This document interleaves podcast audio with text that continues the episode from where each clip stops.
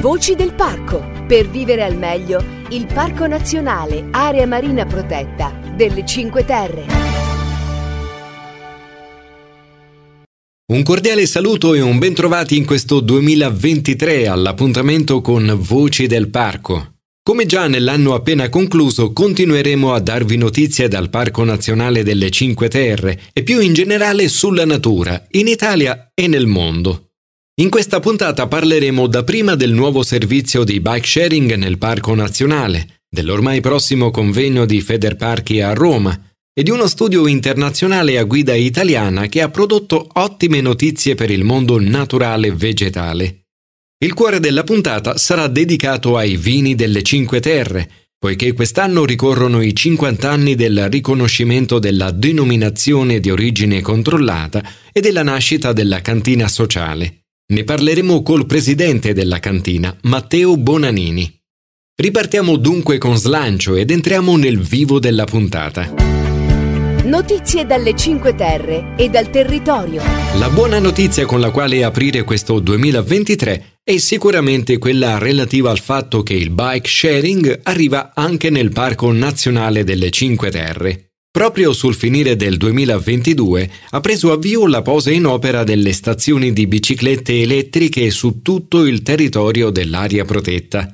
Il progetto è stato realizzato dal parco nell'ambito di un bando del Ministero dell'Ambiente chiamato Parchi per il Clima ed ha comportato un investimento di 240.000 euro.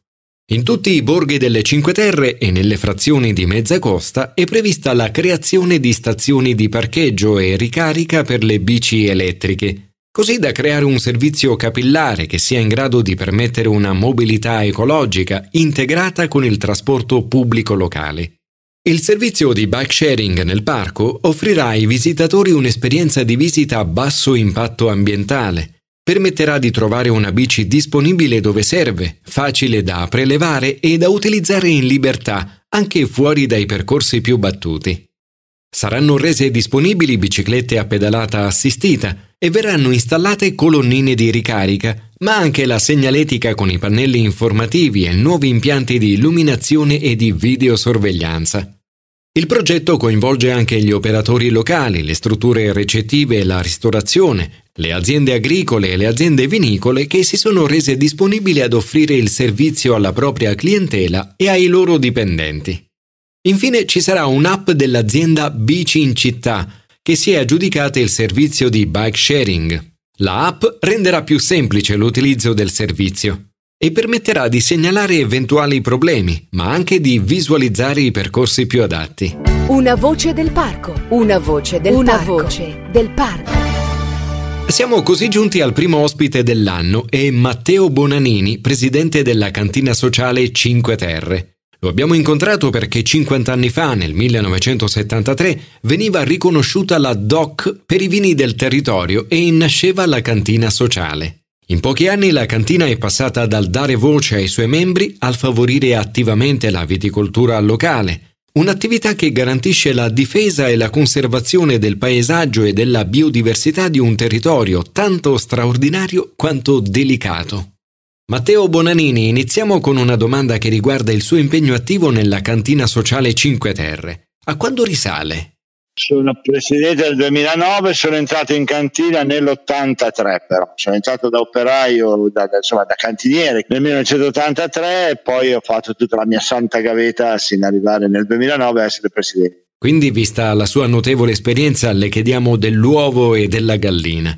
Il riconoscimento della denominazione di origine controllata fu conseguenza o fu motivo della nascita della cantina sociale? Ma diciamo che è un movimento che si è mosso, diciamo, all'unisono e arrivando co- quasi per combinazione alla determinazione delle due cose, tutte e due nel 1973. La cooperativa dovrebbe essere di maggio, mentre la DOC è di marzo. Io chiaramente in quegli anni non ero coinvolto in questa attività, ma sono sicuro che le due cose si sono mosse parallelamente. C'è una ragione prevalente per cercare di ottenere la DOC? Si intuiva della necessità della DOC a tutela di, di, di, una produzione che in quel momento mi dicono fosse, ma come del resto anche adesso, così oggetto di speculazioni da parte di commercianti, commercializzazioni, ecco, poco, poco onesti, e nello stesso tempo si eh, riteneva utile e necessaria la costituzione di una cooperativa, stante anche la particolarità delle nostre aziende, micro aziende, e quindi l'aspetto mutualistico è stato subito recepito come la soluzione di eh, parte parte del problema, quindi l'unione che facesse la forza, via. Bonanini come definirebbe la relazione tra la cantina sociale e il territorio? I Cinque Terre sono un paesaggio che l'uomo ha costruito ed è un paesaggio che necessita della costante opera dell'uomo per essere confermato, consolidato. Un moreto che frana, eh, chiaramente se non è prontamente recuperato, genera altri smottamenti sino arrivare al mare. Chi ha costituito la cooperativa ha avuto come punto di riferimento la salvaguardia di un'attività in funzione della salvaguardia di un territorio. Io oggi dico sempre che il il vino non è il fine per noi, ma è il mezzo attraverso il quale creiamo, cerchiamo di creare quantomeno le condizioni di, eh, di conservazione di questa attività agricola.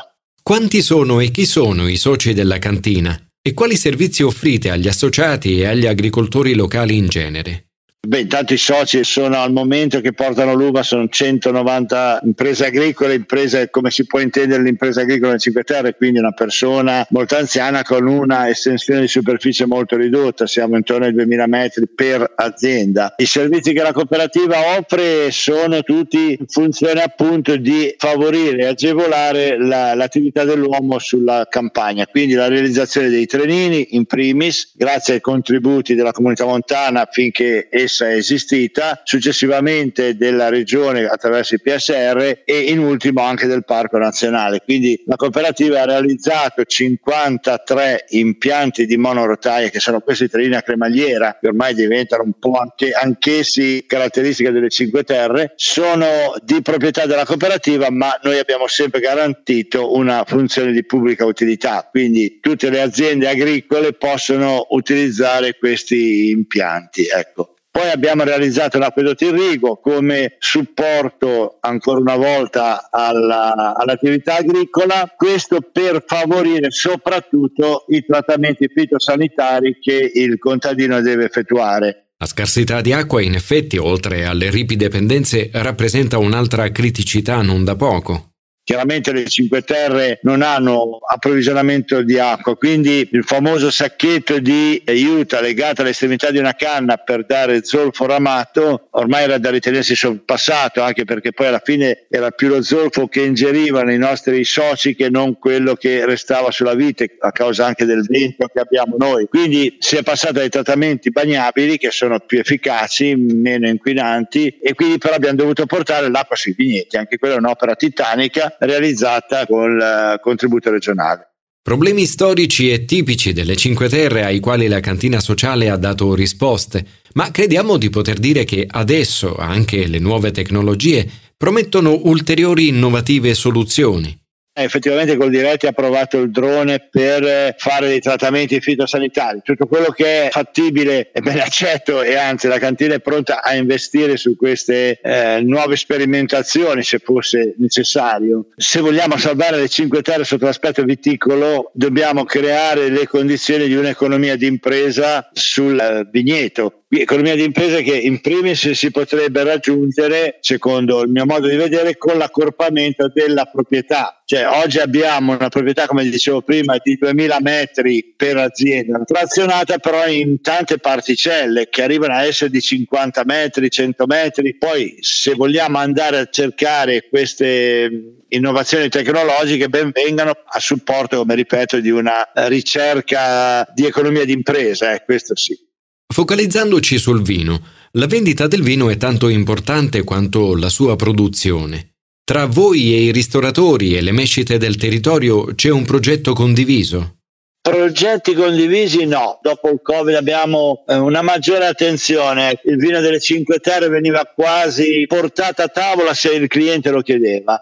Oggi mi pare che il ristoratore c'è un piacere di proporlo, ecco Eh, le etichette che sono uscite d'altronde sono diventate tante. Oggi mi pare che ci siano 21 eh, viticoltori, più o meno grandi, più o meno piccoli, quindi tante etichette, tante proposte in termini qualitativi, ma anche in termini di prezzo. In ultimo devo dire anche la verità che insomma, i vini delle Cinque Terre stanno riscontrando degli ottimi riconoscimenti su tutte le guide più blasonate, dal Touring a Bibenda a Slow Food, quindi insomma i premi escono, siamo sulla strada buona, via. E d'altronde come vino da pesce credo che sia ineguagliabile sul panorama nazionale. Eh. Una nota conclusiva la riserviamo a Sua Maestà lo Sciacchetrà. Come nasce questo nettare tanto apprezzato? Ma guardi, lo Sciacchetrà alla fine è il vino più facile del mondo da fare, nel senso che eh, poi alla fine tutti i difetti che un vino può avere, dico la volatile che sale, il colore che si carica, nello Sciacchetrà diventano pregi. La difficoltà di questo vino è mettere ad appassire delle uve che siano sane, ma non è poesia, eh? È che se un'uva, un grappolo d'uva non è sano, diciamo a concentrazione dovuta non ci arriva perché marcisce prima. Selezione sul vigneto dei grappoli, trasporto con cura perché non mi può portare una cesta che è di 30 kg perché l'uva che è sotto è già stata bella che pigiata quindi trasporto dai 5 ai 10 kg, non di più. Tant'è che noi paghiamo di più l'uva proprio per questo motivo, che non perché sia un'uva diversa, ma semplicemente perché il contadino ha perso tempo a selezionarla, sa che la deve trasportare con cura, poi eh, la cantina ha un rischio di impresa che sono i due mesi e mezzo che deve stare ad appassire. Se il tempo è buono va tutto a buon fine, se il tempo è in pioggia probabilmente un po' la perdiamo. Eh. Ma tutte le uve vanno dunque bene per produrre sciacchetrà?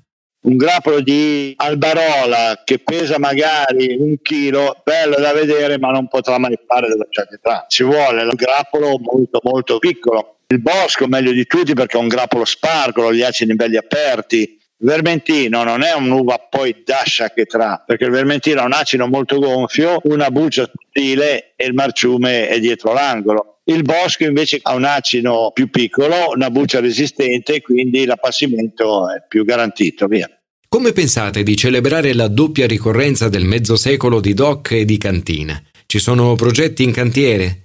A prescindere dalle iniziative che poi singolarmente ognuno di noi prenderà, la cooperativa si immagina la pubblicazione di una storia della, delle, dei 50 anni, vediamo un volumetto che insomma richiami un po' tutto quello che è stato, quello che ha fatto e poi ci sarà qualche iniziativa con della stampa qualificata qualche concerto musicale insieme agli altri viticoltori cerchiamo con il coinvolgimento degli enti, il parco prima di tutto ma anche i comuni di portare avanti un qualcosa che a livello proprio nazionale enfatizzi questo momento via Ringraziamo Matteo Bonanini per la sua cortese disponibilità e naturalmente anticipiamo a lui e a tutti i viticoltori delle Cinque Terre gli auguri per la doppia ricorrenza del cinquantesimo della denominazione di origine controllata e della nascita della cantina sociale. Notizie dai parchi, in Italia e nel mondo. Dopo la bella chiacchierata che ci ha portati tra i filari a picco sul mare delle Cinque Terre, Passiamo ora alle notizie a tema ambientale che giungono dall'Italia e dal mondo. Innanzitutto segnaliamo che il 25 e 26 gennaio a Roma si terrà il decimo congresso della Federparchi, la Federazione Italiana dei Parchi e delle Riserve Naturali. Il tema di questo congresso sarà caratterizzato da 5 P: persone, pianeta, prosperità, pace e partnership. Mercoledì 25 gennaio ci sarà la relazione del presidente Giampiero Sammuri, seguita dall'intervento di Gilberto Pichetto Fratin, ministro dell'Ambiente e della Sicurezza Energetica. Giovedì 26 gennaio sarà la giornata dell'assemblea plenaria e delle elezioni degli organi associativi. Veniamo ora ad una buona notizia per la biodiversità. Una ricerca sulle piante ha identificato 160 specie che sono state date per estinte ma che potranno essere recuperate, oltre a 12 specie considerate estinte che invece sono ancora esistenti. Uno studio è stato condotto da un gruppo scientifico internazionale di 32 paesi, coordinato da docenti dell'Università degli Studi Roma 3, in collaborazione con l'Università di Pisa e con l'Università di Pavia. Lo studio ha valutato la possibile resurrezione di oltre 360 specie vegetali, oggi considerate estinte. La maggior parte di queste specie probabilmente è persa per sempre. Tuttavia i semi di ben 160 specie si è scoperto che sono conservati nelle collezioni naturalistiche e negli erbari. Semi che possono rimanere vitali per molti decenni o addirittura secoli. Esiste dunque la concreta possibilità di riportare in vita queste piante estinte. Inoltre il gruppo di ricerca ha scoperto che ben 12 specie di piante che erano considerate estinte non lo sono affatto, poiché sono conservate in orti botanici o sono state individuate in natura. Una buona idea, consigli, segnalazioni e recensioni. Dopo questo ulteriore sguardo alle notizie, eccoci giunti alla conclusione della puntata e al consiglio di lettura. Cominciamo questo nuovo anno con un testo molto datato, poi ristampato nel 2018, ma ancora oggi suggestivo ed interessante per chi ama le Cinque Terre. Parliamo dei I racconti delle Cinque Terre, un testo del 1921 in cui i cinque piccoli borghi sono narrati attraverso le parole dello scrittore spezzino Ettore Cozzani. Cozzani fu autore di molte opere, ma anche giornalista ed editore. Fece l'università a Pisa ed ebbe tra i suoi insegnanti Giovanni Pascoli. In questo testo troviamo parroci e sacrestani, sindaci e segretari comunali, medici di campagna e presidenti di confraternite, donne che fanno le ricamatrici o che salano le acciughe, semplici personaggi di racconti umili le cui storie sono state dimenticate dalla storia con la S maiuscola.